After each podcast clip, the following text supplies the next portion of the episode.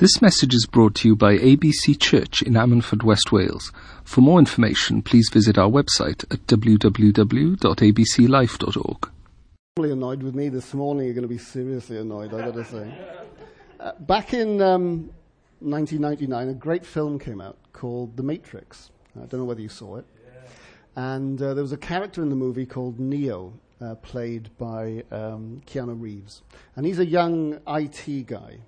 And he meets a chap called Morpheus, played by Lawrence Fishburne. And Morpheus offers him a little red tablet. And he says to him, do you want to know the truth about yourself and the truth about the world? And Neo decides to take the tablet.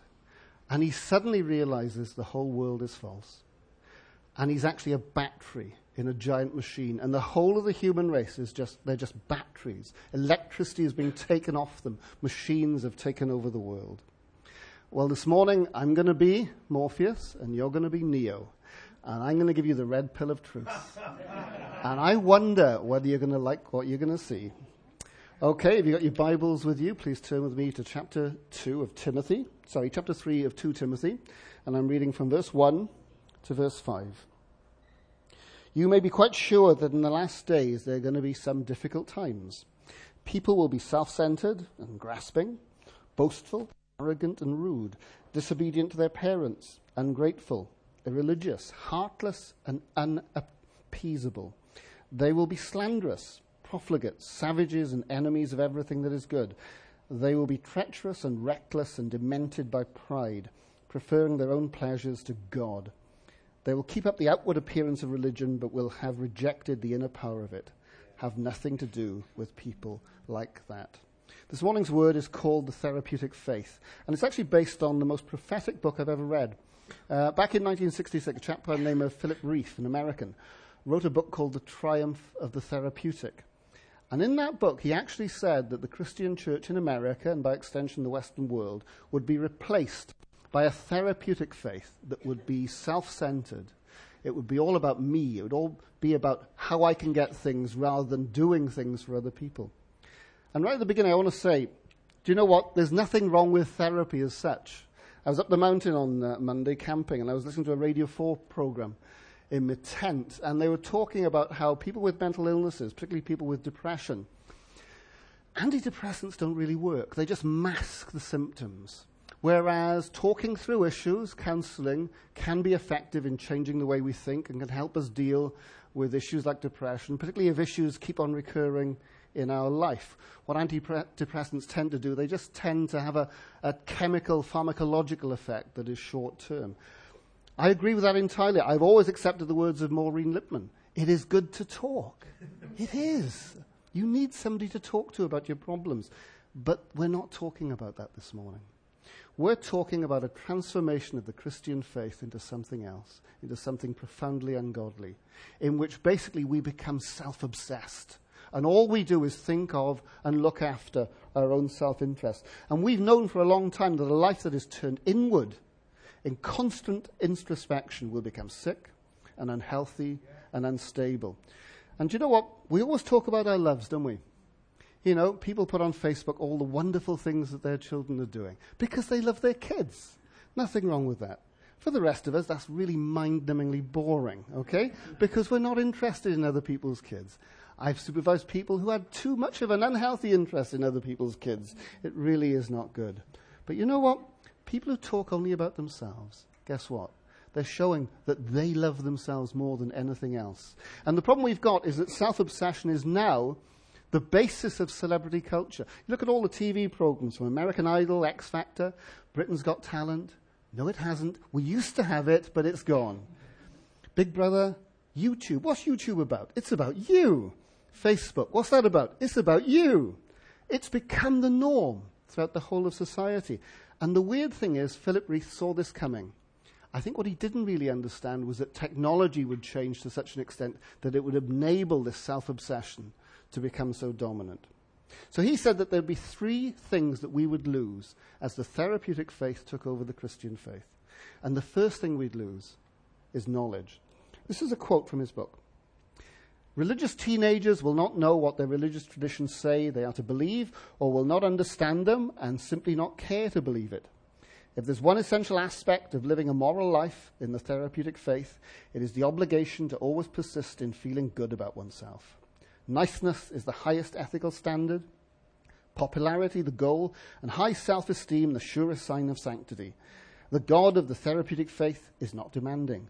He actually cannot be, because his job is to solve our problems and make people feel good about themselves. This watered-down, anodyne, anemic, inoffensive, tolerant, and insipid form of Christianity is utterly repulsive to God and an insult to the sacrifice of Jesus Christ. Amen. He said that there would be three signs of this loss of knowledge, and these are fascinating. He's writing this in 1966. And the first sign is this. Christians will stop burying their dead and start cremating them. Now, that was a weird thing to say back then, because the whole history of the church has been Christians bury their dead. You know, we all look to Abraham as the patriarch of our faith, as the Jews do, as the Muslims do. And guess what? The Muslims bury their dead, the Jews bury their dead. The Christians have always buried their dead until the last 20, 30 years. In fact, the first record we have of a church in written records anywhere in the world is in Algeria. In a place called Constantine, a group of Christians wrote to the emperor in Rome and asked permission to bury their dead, 275 AD. And permission was granted, and that document remained in the Vatican archive, and so it still exists. And when the Roman Empire became Christian, cremation was banned. It was a pagan practice. So it didn't matter whether you were a Christian or a pagan, you had to bury your dead. And that remained the case from the 4th century until the 13th of January, 1884, in Caerphilly, when a crazy Welshman by the name of Dr. William Price, who was a druid, who used to dress up in a green elf outfit and go shopping in Lantrissant, decided that his one-year-old son, who had just died and who he had named Jesus Christ, should, instead of being buried, be cremated.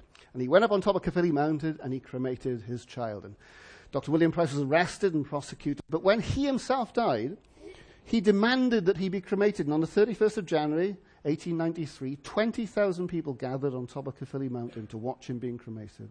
And that had such a profound effect that the government in 1902 allowed cremation for the first time in any country in the Christian world for 2,000 years.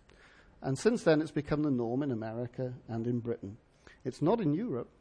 It's not in all other countries. It's completely gone out of the window. And the reason why Mr. Rieff says this would happen is this. People would say this, it doesn't matter. It doesn't matter. God can raise ashes as well as he can raise a body. But it's odd that it did matter for 19 centuries, and it still matters to the rest of the world. But in Britain and America, it doesn't matter. It does matter. The reason we bury our dead, okay, it has nothing to do with the body. It has to do with the Bible. We are burying our dead to say this, in fulfillment of scriptures, the graves will be opened and dead will rise. It is a statement in the belief, in the faith of the resurrection. Go into a graveyard and look at the stones. What do you see? In Jesus I trust. Time and time again, there'll be a statement there from the Bible about the belief that this is not the end, but rather it is the beginning. The second sign of the loss of knowledge that comes with the therapeutic faith is cessation of teaching about hell. And I talked on hell about 3 or 4 months ago. And when I did that, I said, you know, I'm doing it because I've never heard it preached. I've heard it mentioned, but since I became a Christian in 1975, I've never heard it preached. And so I decided to preach it. And what Rieff says is this. People will stop preaching on hell because the idea of ultimate accountability after death conflicts with the need to feel good about oneself by living life for ourselves rather than for others. We don't like the idea that maybe we might be held to account. And the third sign, and this is an interesting one, I will replace we, and me will replace us in personal prayer. You look at the Lord's Prayer. I'm not even sure we teach our kids the Lord's Prayer anymore, but look at the Lord's Prayer. Our Father, who art in heaven, hallowed be thy name. Thy kingdom come, thy will be done on earth as it is in heaven. Give us this day our daily bread, and forgive us our trespasses, as we forgive those who trespass against us. Lead us not into temptation, but deliver us from evil. 9 times there's a plural personal pronoun rather than a singular pronoun. When you pray, who do you pray for? Most of our prayers these days, you know what, it's just about getting stuff. It's about me, me, me, me, me. But it's meant to be about us. What he didn't realize, of course, that basically prayer meetings would come to an end in churches. How many churches pray? How many churches have regular prayer meetings? How many Christians regularly go to prayer meetings?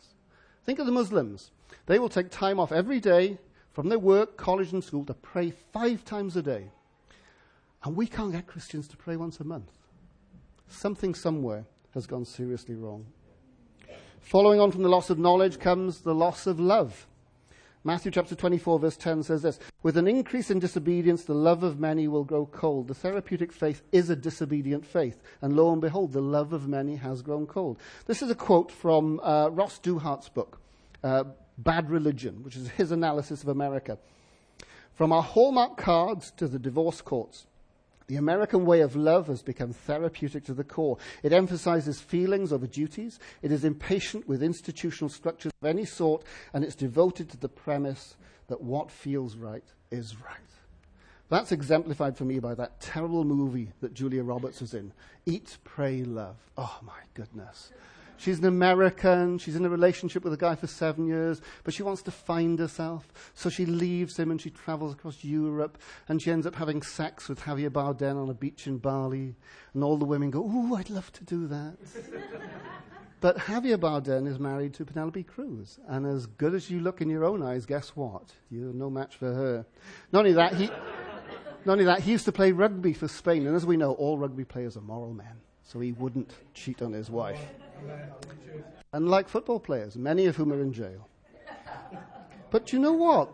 That movie exemplifies this self-obsession. Old-style movies were like, you know, boy meets girl. Boy's a journalist, girl's a princess. Can they get together? That's Roman Holiday. Or maybe boy meets girl, they love each other, but their families hate each other. Guess what? That's Romeo and Juliet. That's gone out the window. It's just about me, me, me, me, me, me. And you walk away from people. She walks out on Javier Bardem in the end. Goodness me, what's wrong with her? Seriously. Self-obsession leads to isolation. American universities do studies every year with a new intake of students, and Duke University has done a series of studies. In 1985, they asked their students, "How many people can you talk to about personal things?" And the average was 3. By 2014, that had gone down to 2. By 2010, it had gone down to 1. And 80% of the people they mentioned were family members. The result of the therapeutic faith is narcissism. Let me ask you a question. Do you consider yourself an important person? Do you consider yourself perhaps a very important person? Do you consider yourself perhaps to be an awesome person? If so, who gave you permission to steal God's glory? You do know what the word awesome means, don't you? Dread fear in the face of God. We only ever used to apply it to God. Remember the song? You know, our God is an awesome God. And now it's like we're all characters in a Lego movie. Everything is awesome. Everything is awesome in its own way. No, it's not. When everything is awesome, nothing is awesome. The term important person, do you know what? That can only apply to the influence an individual has on other people. And the other people have to say whether that person is important or not. There have been important people in my life who have profoundly influenced me. Maybe there have been important people in your life who have profoundly influenced you. But those people didn't regard themselves as important, okay? They just saw themselves as ordinary individuals.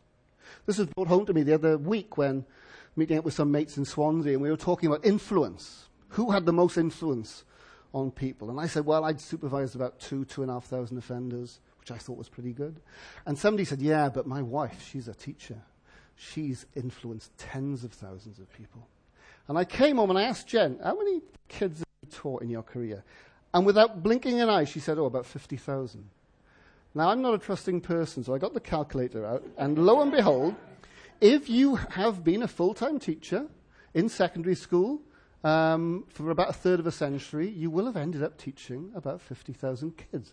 And I thought, man, the most influential people I've ever met, person I've ever met, is my wife. I couldn't believe it. And yet, if you ask her, do you think you're an important person? Of course she says no. But it does explain why wherever we go, from Florida to Malta to Spain to Italy to Carmarthen, people always come up to us and say, hello, and they talk to Jen. Some of these people have grandchildren. The influence is extraordinary. If you're a teacher, you have extraordinary influence over so many people. The Bible teaches us that we shouldn't think of ourselves as being more important than we actually are. This is Romans chapter 12, verse 3. In the light of the grace I have received, I want to urge each one of you not to exaggerate your real importance, but instead to be realistic about what you are capable of in the light of the faith that God has given you. The therapeutic faith will say, you are awesome. You're a tiger. You're a lioness.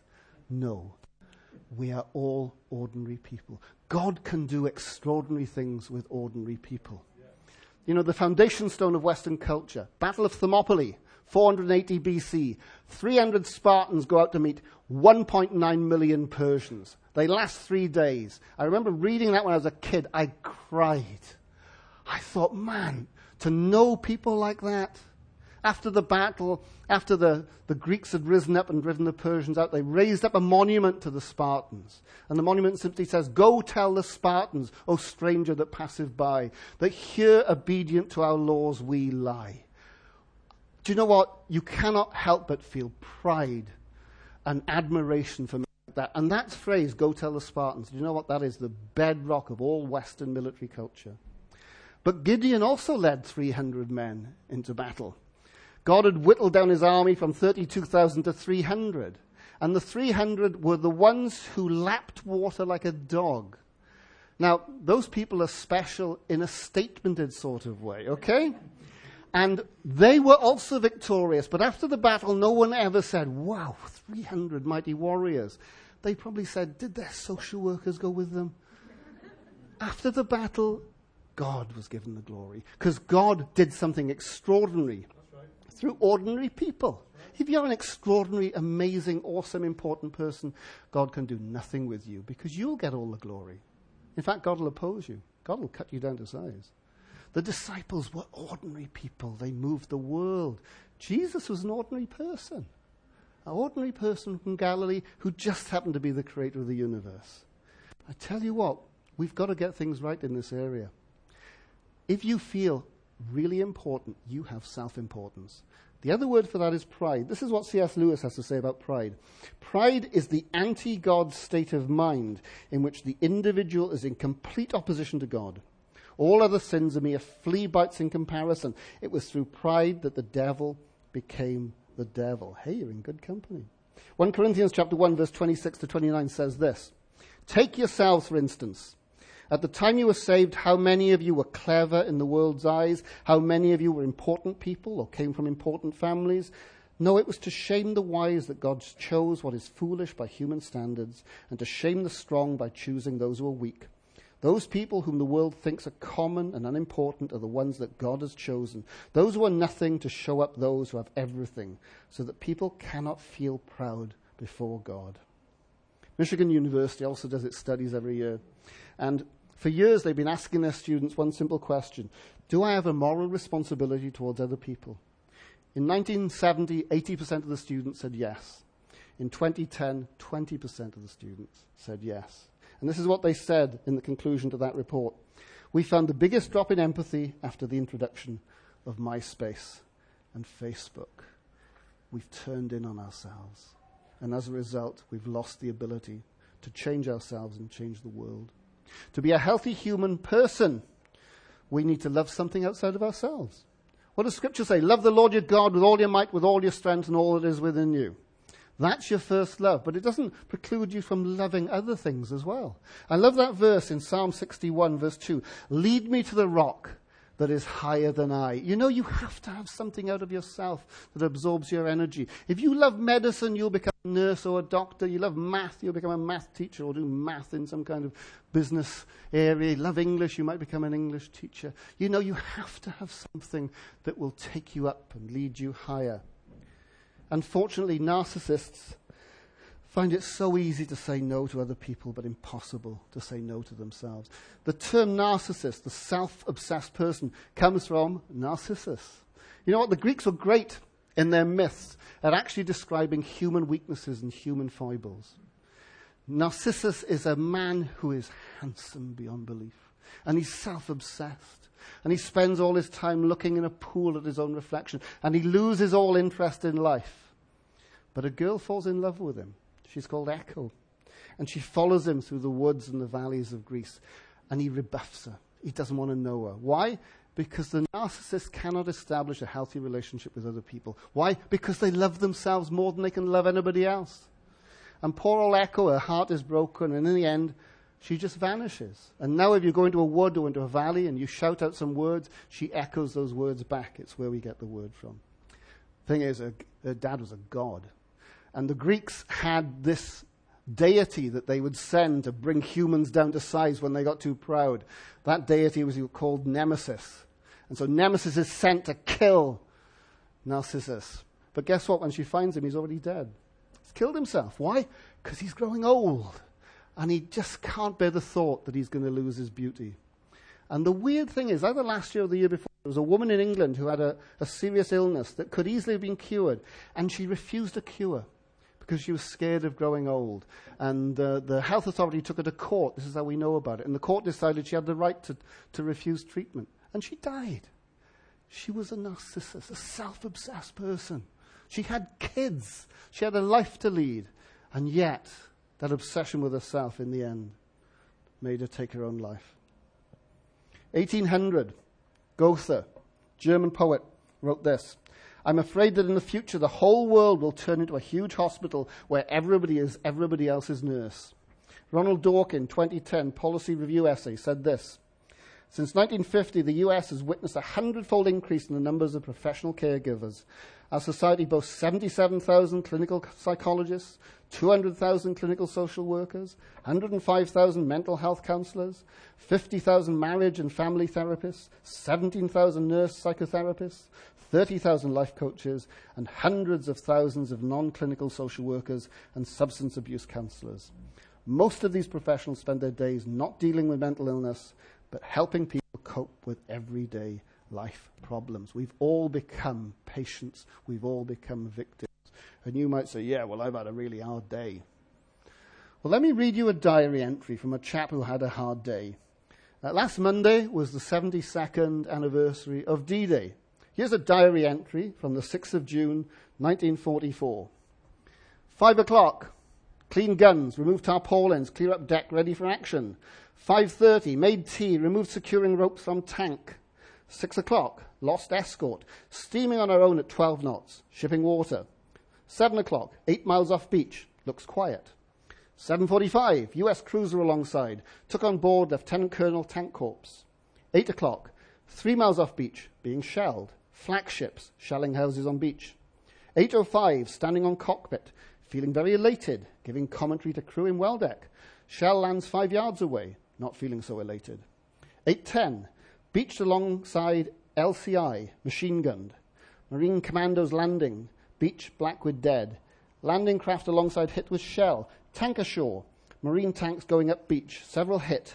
Navy still shelling, tracer by the million going ashore. 8:15, being shelled. Going to rescue of one of our landing craft, mined. Shelled from beach, shells hitting. Don't feel too good. 15 hits. 35 officers severely wounded. Took over wheel, leaving one of our craft. 8:20, 5 craft destroyed out of 8. Full speed ahead, steaming away from beach. LCM 1293, direct hit, still floating. Reports of remanding craft. 8:30, go alongside cruiser. Warfare officer to cruiser, says he thinks she's dying. Move away. Shell falls 8 yards from cruiser. 8:45, steam alongside carrier, go on board, got a tin of tea, 2 pound of bully and cheese, bread.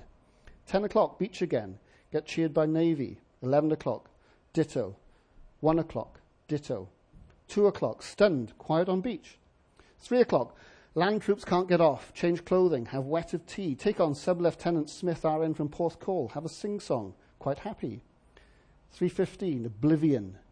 Direct hit from bomb, hit ramps, bow doors blown off. Thank the Lord for saving my life. Check up on crew. 3 dead, remove. 4 o'clock, abandon craft. Deaf in both ears, all kit lost, get craft. 50 dead. Had cup of tea, sleep, badly shaken. That was my dad's diary. I found it after he died. He kept a 3-day diary for the 2 days before D-Day and the 1 day that D-Day occurred. He was 23 years of age. Already a veteran. He'd been fighting for 5 years. He'd been involved in the first engagement of the Second World War, the Battle of the River Plate, December 1939, when he was 18.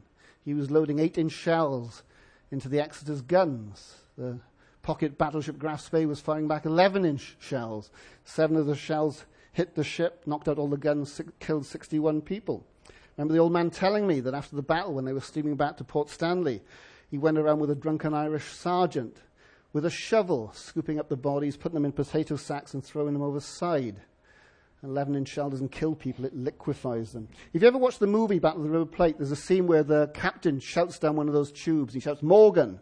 That's my old man. He was the only Morgan on the ship. 40 million people died in Europe.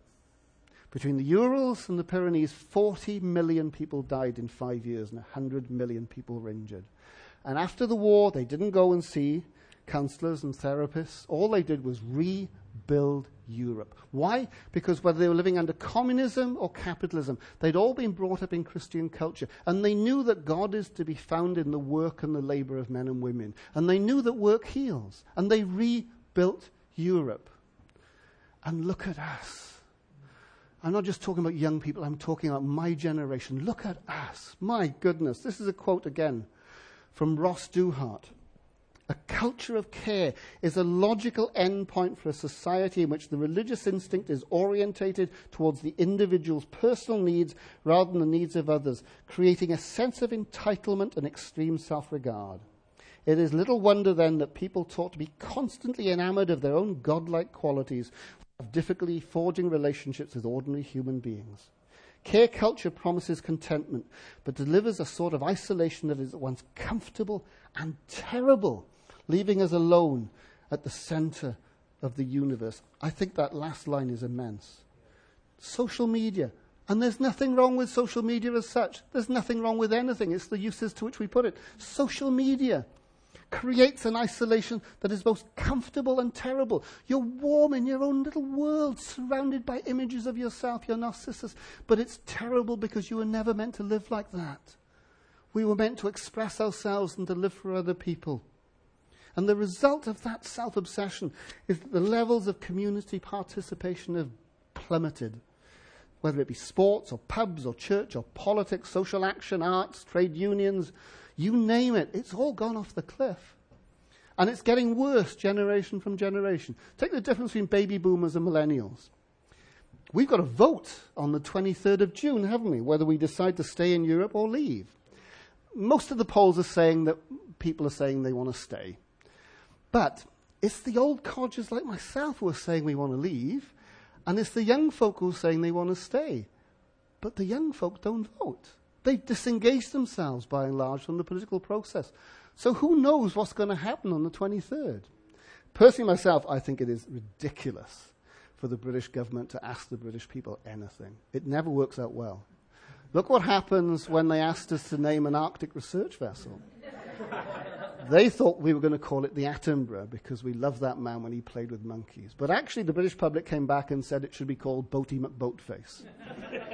Now, I think Boaty McBoatface is too good a name to be wasted on a stupid Arctic vessel that's just going to be used to take pictures of polar bears.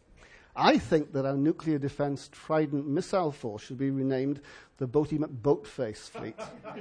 Now, in the event that we leave the European Union and the Europeans get a bit tough with us, do you know what? We can launch our Boaty McBoatface fleet. They will be laughing their heads off until suddenly we turn the ground beneath them to glass.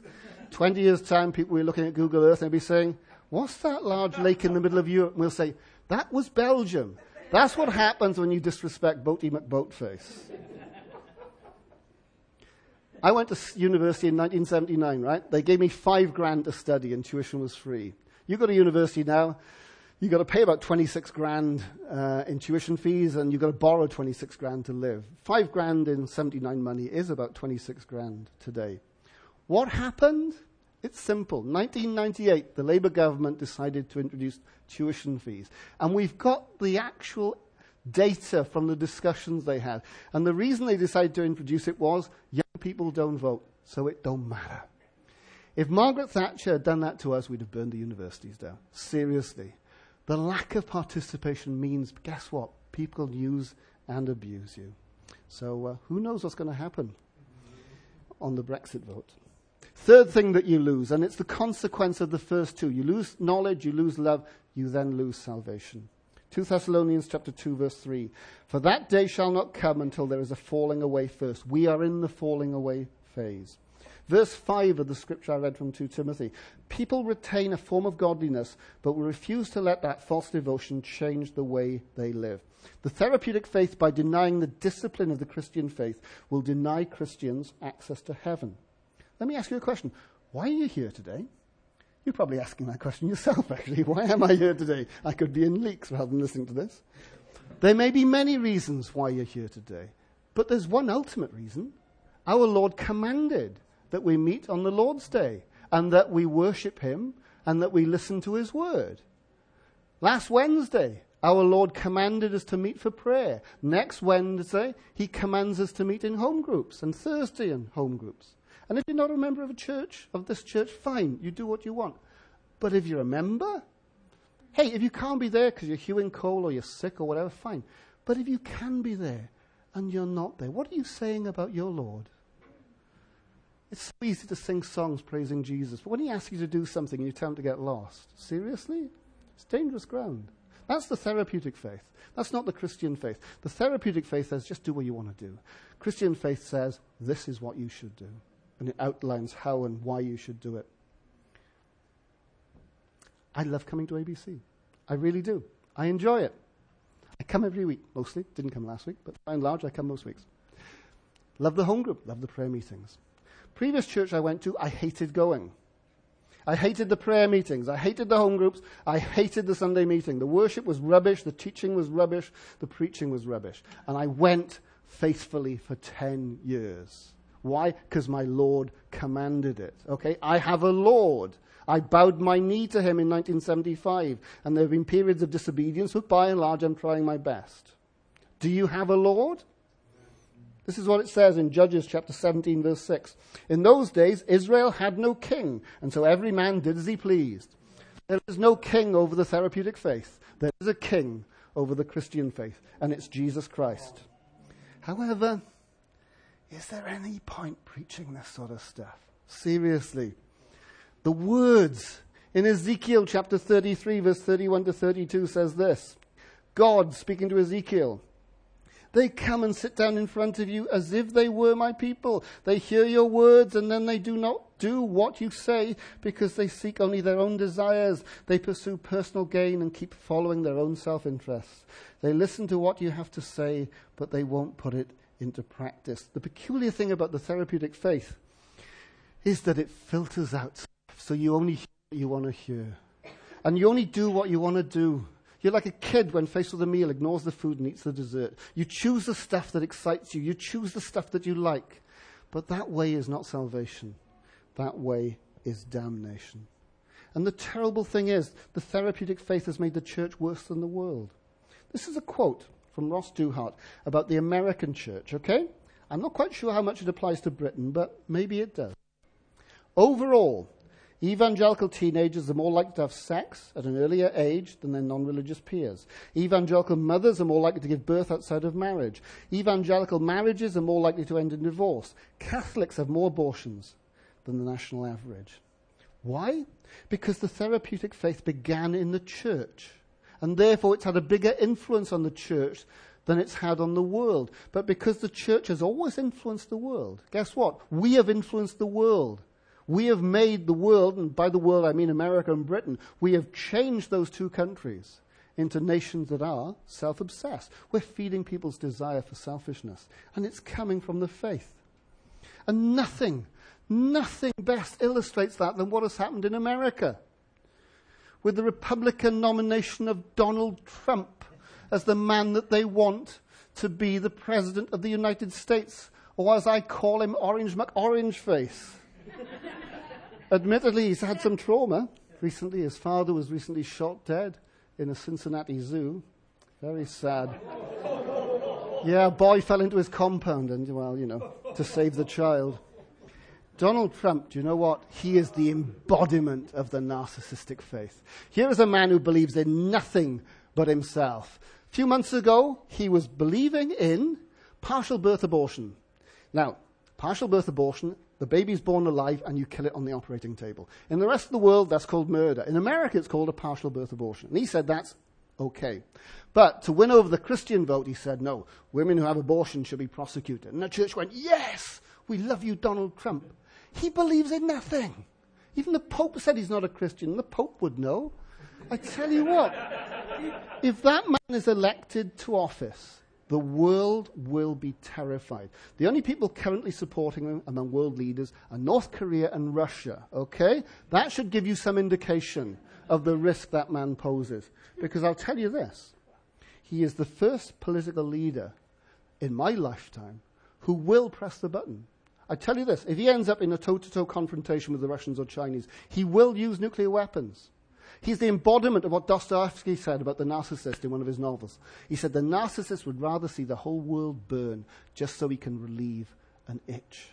This man is so dangerous, it's unbelievable. But guess what? He's been endorsed by the American evangelical and Pentecostal churches. Why? Because they love their own. They've swallowed the therapeutic faith pill, and do you know what? He represents that over and over again. And I'm not saying he's the Antichrist. But do you know what? It's the first person I've ever saw who I could genuinely say, I don't know that he isn't. And when the Antichrist comes, we can be pretty certain of this. The church will endorse him. The church will embrace him. The church will say to its members, if there is a global famine, hey, you need to have that mark. You need to have that band on your arms. Don't worry. This man is a servant of God. They did it with Hitler. They said that he was the German Messiah sent by God. I tell you what. Things are heading towards the end of time and the end of days. The therapeutic faith says that you can serve Christ and yourself. The Bible says you have to choose between serving yourself or serving Christ. But in the last days, actually, the choice will be between Christ and Antichrist. Because Scripture is quite clear. God is sending a man who is going to represent in some kind of physical form, the complete embodiment of self-obsessed selfishness. This is what Scripture says, 2 Thessalonians chapter 2, verse 9 to 12. When the lawless one comes, Satan will set to work with all kinds of miracles, a deceptive show of signs, and every type of evil to deceive those who are bound for destruction, those who refuse to love the truth that would have saved them. The reason why God is sending them a powerful delusion so that they will believe what is not true is to condemn all those who refuse to believe in the truth and chose selfishness instead. Even the son of perdition, even the Antichrist, the second beast, the false prophet, is under the control of God. And if you swallowed the pill of the therapeutic faith, I'm sorry, you simply won't be able to stand up against him. And that's why you need the Christian faith, to stand on this book and to be able to say what is right and what is wrong and do it fearlessly. Just to finish, mentioned The Matrix at the beginning. Interesting with the movie because there were some people, right, who took the red pill and saw the truth and were so appalled at reality, they asked to go back into the machine and become batteries. And I think all genuine Christians who, in the end, choose to live by the therapeutic faith know that what they're doing is wrong. But it's a more pleasant life being irresponsible. It's a more pleasant life just loving yourself. It is a comfortable but terrible existence, whereas being a Christian means having the discipline of discipleship and doing what you do not want to do. And as a result of that, you know, you become transformed into the likeness of Christ, which is good. But guess what? You live a life of service. Under the therapeutic faith, you just serve yourself, you and yours. But you know what? The therapeutic faith says, that's okay. Yeah, you're a selfish, useless waste of space. Yeah, but God loves you. And it's true. God does love you. God also loves the devil. It's not going to do the devil much good. He loves the fallen angels who will suffer eternal punishment. He loves all those people who take the mark who will also suffer eternal punishment. He loves all those people who reject Christ who I believe will go to eternal destruction. So what? God loves all of his creation. The question isn't whether God loves you. The question is, do you love God? And the therapeutic faith will never ask you that question. Because if you say yes, then you have to answer the words of Jesus Christ.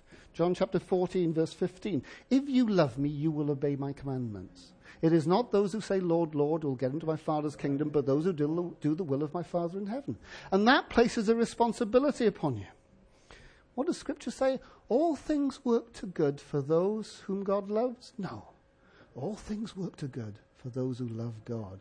You see the promises and the blessings and all of the wonderful things that God has for us only comes when we love him. And if we love him, we'll be obedient to his teaching. And remember this, just because you call yourself a Christian doesn't mean you are one. You can call yourself a duck. It doesn't mean you can lay eggs. I just want to finish with this final scripture. Take your eyes off yourself. None of us are that important. None of us are that essential. Put your eyes on Jesus Christ. He's been my Lord since 1975, okay?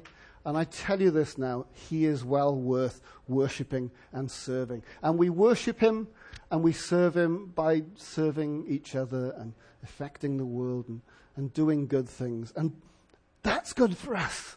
It makes you strong. It makes you healthy, okay? It deals with all those problems that we have. And for me, this is my favorite psalm. And it just, for me, it sums up the power of my God and his way in which he can affect lives and change people around. And I looked at 6 different versions of this psalm, and the one that best expressed the power and the poetry of the Word of God, as it turned out, was the King James Version. And this is Psalm 46. God is our refuge and our strength, a very present help in time of trouble. Therefore we will not feel fear, though the earth be removed, though the mountains tumble into the midst of the sea, though the seas roar and seethe, though the mountains shake with the ocean swell. There is a river, the streams of which make glad the city of God, the holy place of the tabernacle of the Most High. God is in the midst of her. She shall not be moved. At break of dawn, God shall help her. The heathens raged, the kingdoms were moved. He uttered his voice, and the earth melted. Lord of hosts is with us. The God of Jacob is our refuge. Behold the works of the Lord, what desolations he's made in the earth. He makes wars to cease unto the end of the earth. He breaketh the bow and cuts the spear in sunder. He burns the chariot in the fire. Be still and know that I am God. I will be exalted among the heathens. I will be exalted in all the earth. The Lord of hosts is with us. The God of Jacob is our refuge.